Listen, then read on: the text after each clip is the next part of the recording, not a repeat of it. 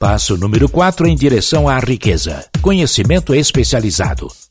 Há duas espécies de conhecimento, o geral e o especializado.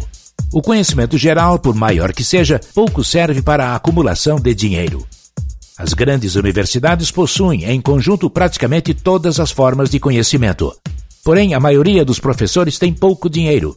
Eles especializam-se em ensinar conhecimentos, mas não na organização ou no uso do conhecimento.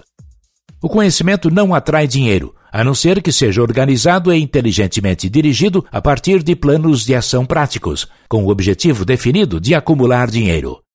O conhecimento só se torna poder se for organizado em planos de ação definidos e dirigidos a um fim definido.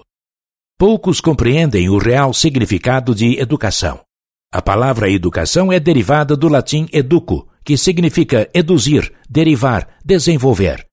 O homem educado nem sempre é o que tem abundância de conhecimentos gerais, mas aquele que desenvolveu as faculdades da mente de tal modo que poderá adquirir o que deseja.